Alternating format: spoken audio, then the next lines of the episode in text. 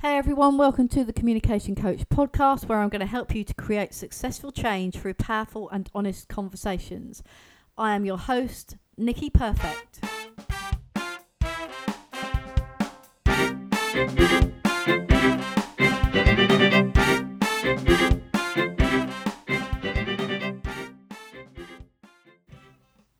Hey, everybody, and welcome to episode 59 of the Communication Coach podcast. I hope you're well, having a great week, whatever you're doing.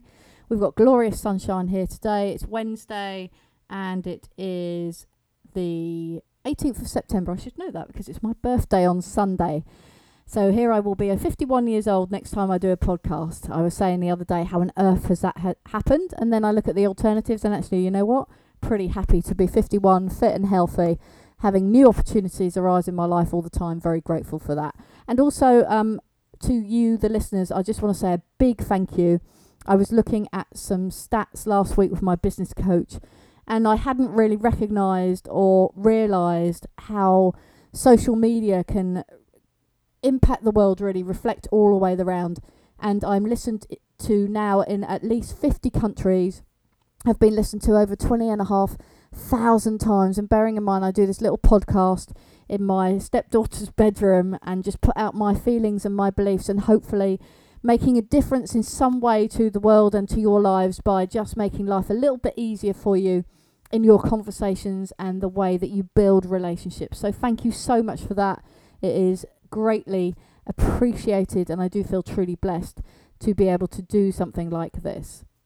So, and that, you know, I was thinking about why do I do this? Why do I just put out a podcast? Why do I try and make a difference in the world around communication? And I was listening to somebody on Radio 2, actually, BBC Radio 2 this morning, who was saying that on ref- they went to Japan and they pressed the P- uh, rang the peace bell at the age of 16, full of energy and hope and ready to change the world. And then later on, they've taken their own 16 year old daughter there this year and rung the bell as a 48 year old and looked back on 32 years of, of life and actually, have I changed the world? Have I made a difference? What have I done in my own little way? And then recognizing that, you know, if we can just carry on to make a difference in our immediate circle, we don't, we're never all going to be world changers. And I remember having a, a conversation with one of my coaches, Johnny, once, and saying, you know, I just want to change the world.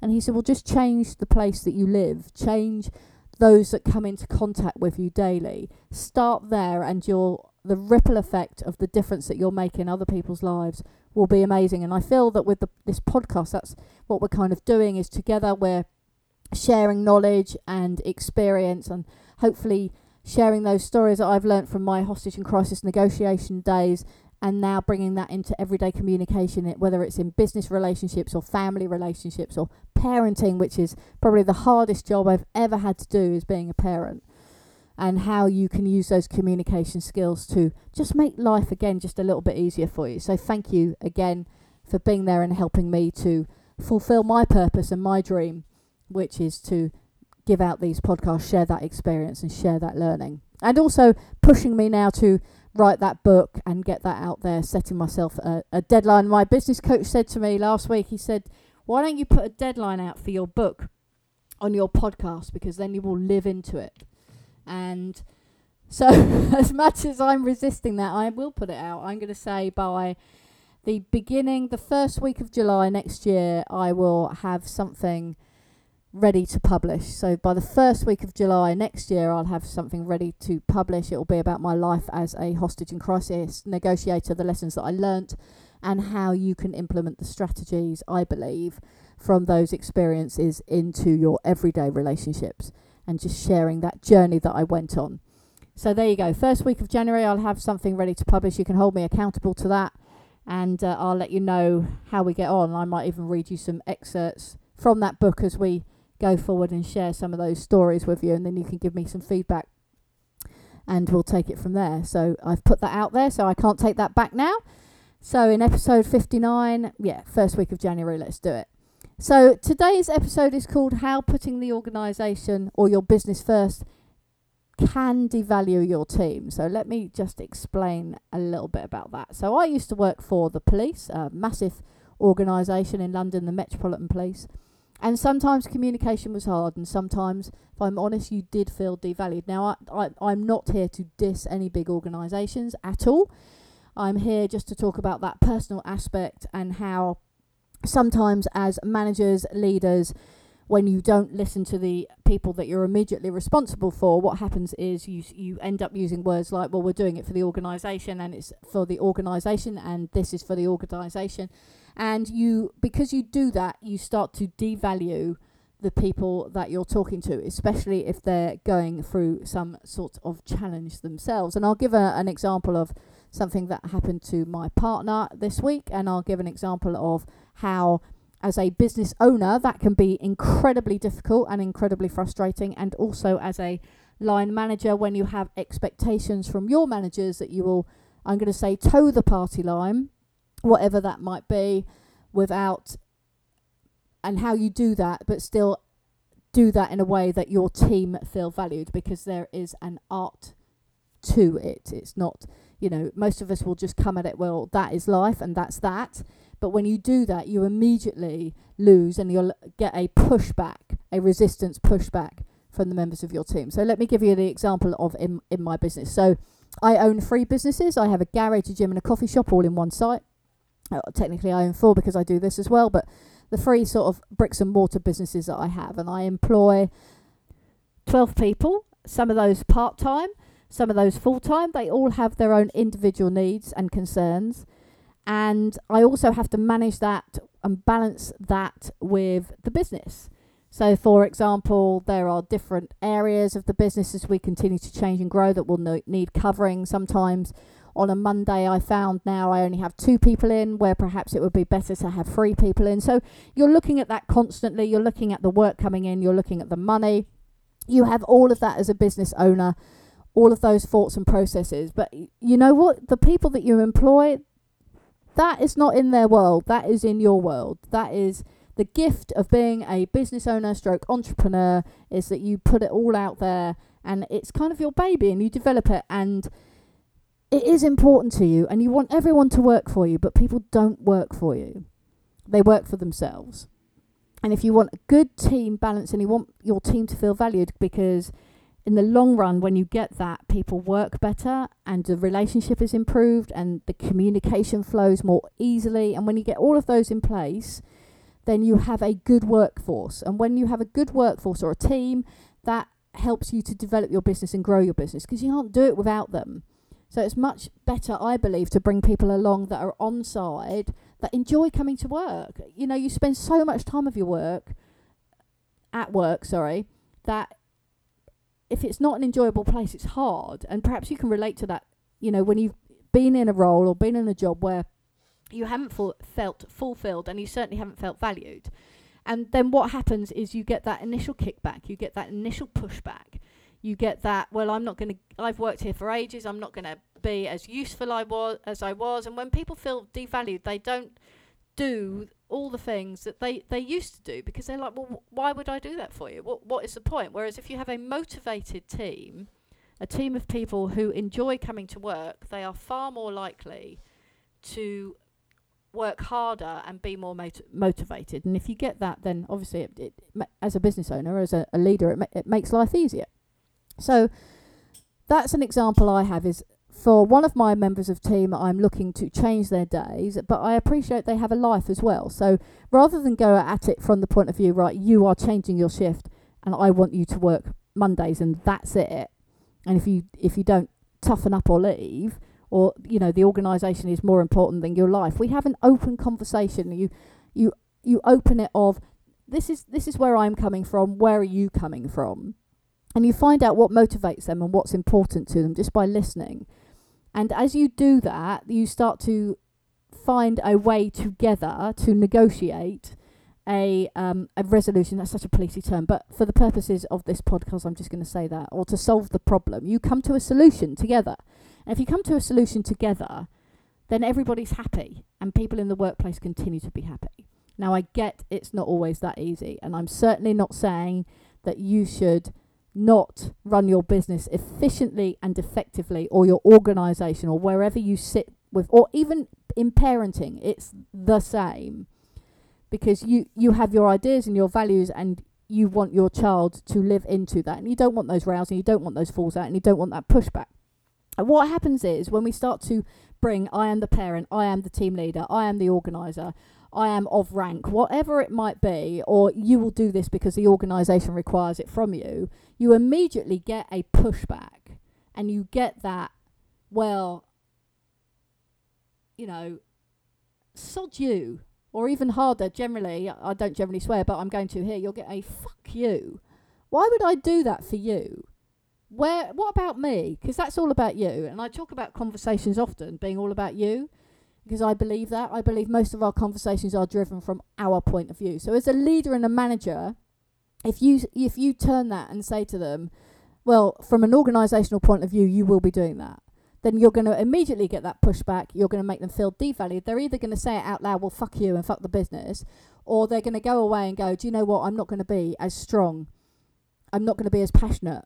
You don't value me, so why should I give you so much effort? Because most of the time, people want to feel valued. They want to feel like they have a purpose.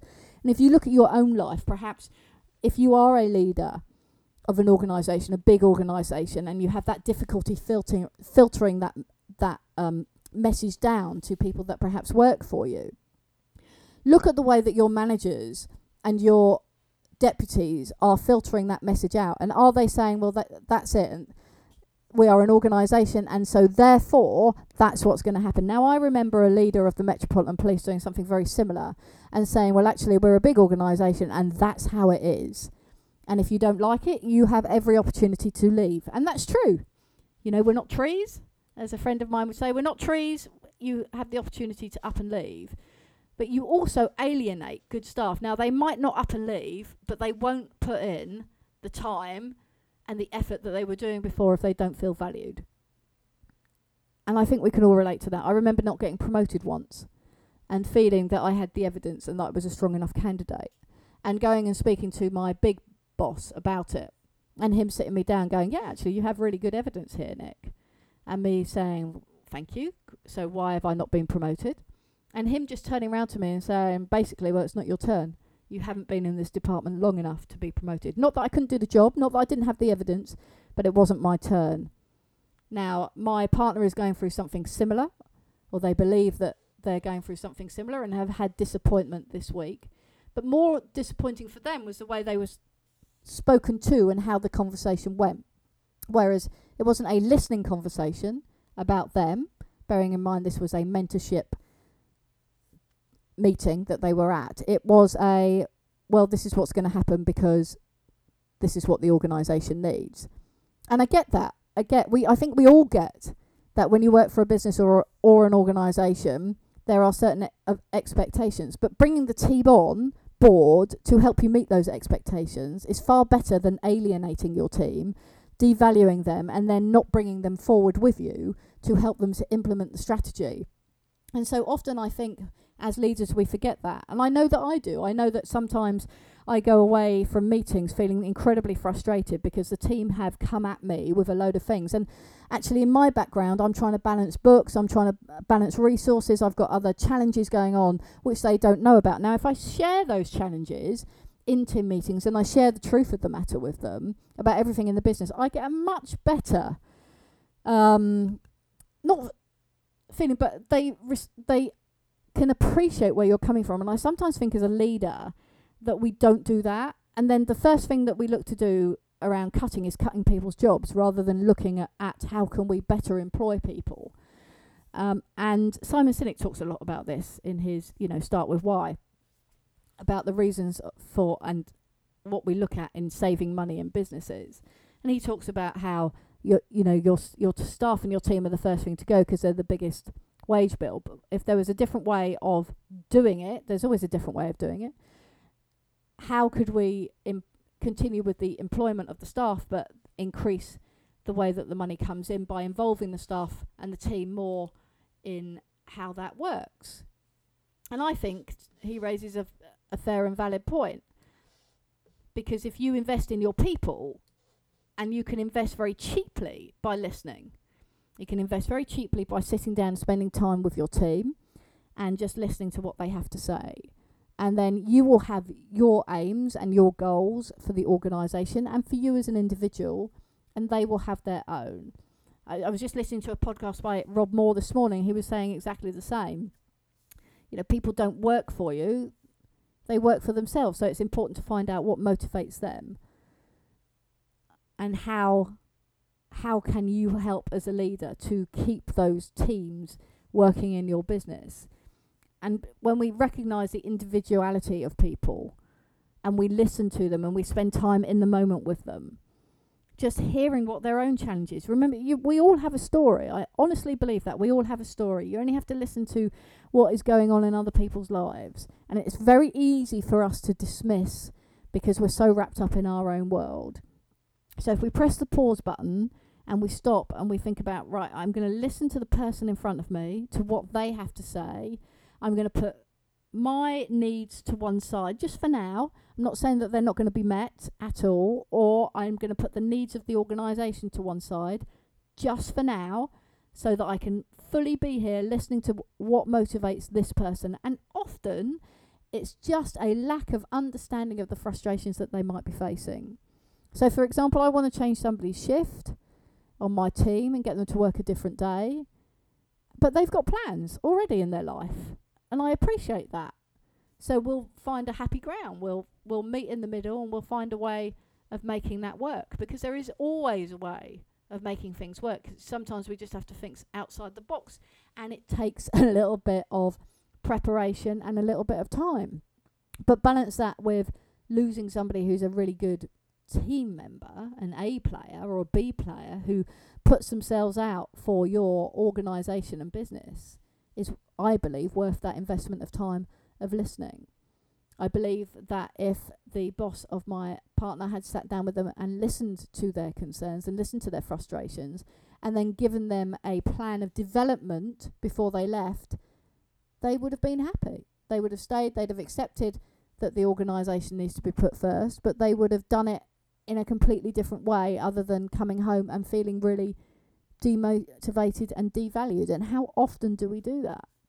How often do we do that without thinking about it? How often is it quick for us to, you know, say, no, this is what's happening and this is why it's happening without taking just a few minutes out to listen to the other person's perspective, make them feel valued? And it's not a difficult thing to do, but we, it's because we don't spend time in the conscious moment, I believe, very often, and we don't have that self awareness to go, right, who is this about? Because generally it will be all about you. And it, it was the same in negotiation of talking somebody down from a, the edge. You know, we want them to come down because we want to save life, but that's all about what we want, and that's all about us. And I'm not saying that's wrong. I'm just saying that you have to spend time listening to the story, getting to know people, and then helping them to move forward with their own lives in the same way that you can fit that in with your business. And then when you both move forward together in a parallel way, then the business will naturally grow and that person will naturally develop. If it was easy, everybody everybody would do it and nobody would have any fallings out of work. So my question to you this week is where do you sit? Are you if you're a leader of an organization, do you just say this is what's happening because I'm the boss? Because once you've done that, you have probably lost, I'm going to suggest, the other person. They'll be back in their own world listening. What's their reaction when you say it? See what they do. Are they still engaged? Are they starting to step back and, and become disengaged? And because we're so wrapped up in what's going on for us, and perhaps we have pressures of our own from our own bosses, then we will be working it out the way that we want to, rather than stopping and thinking, how can we do this? Uh, you only have to look at world negotiations at the moment, everybody coming from their own perspective, their own point of view, rather than stopping and thinking, what do they want? What do I want? How can we meet in the middle? But you build relationships by listening to people. You build relationships by spending time in that moment. And if it, it doesn't even have to be a long time, you, you know, in child psychology books, if you spend 15 minutes a week doing something with your child, that they want to do, the relationship improves dramatically. And there's been a lot of research that's been done on this. And when we're in emotional drive, we are generally behaving like children because we go into childlike behaviour and into our childlike brain. So it, if you could just press pause, take a step back, think about, you know what, am I listening to what this person is saying, or am I fully focused on what I and the organisation wants? And perhaps reflect on some conversations that you've had before. I can certainly, I've certainly know as a, a young inspector once uh, talking to a police officer who'd done a long tour of duty and came in and went straight and had something to eat the next day. And it was a really busy late turn. I'll never forget this. It was a really busy late turn. And they had been, so in the police, you have public order trained officers. They're called level two trained officers. They are volunteers from teams and they go off and do public order. So he had been, I think it was a Millwall game the night before. There'd been a lot of a big disturbance and he had not got home until about four o'clock in the morning and then he was back in at 5 p.m. that evening and he went straight in and had something for from the canteen to eat. Not unreasonable, you wouldn't think. We were having a really busy late turn. I was being cha- I, I think I had a lot of challenges going on. We had a lot of incidents that I was trying to manage, and I needed him to take some calls. So I went and found him, and I said, "I really need you." There you go. As soon as you say that, you know it's all about you. I really need you to go out now and start doing some calls. And he was like, "Well, boss, I I didn't get in until four o'clock this morning. I'm really tired. I just wanted to eat." And I was like, the needs of this team and the organisation become before you. I probably use words to that effect. And as soon as I said that, you could see him just well, he he was like, "Oh, you," and I'd lost him in that moment. And I and that and that stays with me because I handled that really badly, I believe, or I could have ha- not handled it really badly, but I could have definitely handled it differently. I was coming from an emotional point of view around my needs, my wants, you know, pressures around figures and answering calls and all those things. And I wasn't taken into consideration. And it wouldn't have taken long for me to just sit down with him. I could have probably had a cup of tea, checked in with him, see how he was, bought him a cup of tea, and just said, "Okay, great. As soon as you're ready, can you can you give the team a hand so that we can just get some of these calls done and all of those things?" And he would have probably been far more on board than he was by the conversation that I had with him there and then. Right, I hope that helps, and I hope you have a great week. Let me know if I can help you in any way, shape, or form, and I will speak to you soon. Hey everybody, Nicky again. Hope you enjoyed today's podcast and thank you for joining me. You can find me on social media at Nicky Comms Coach at Twitter and the Communication Coach on Facebook and thecommunicationcoach.co.uk. Please like, share, and review, and I look forward to speaking to you soon.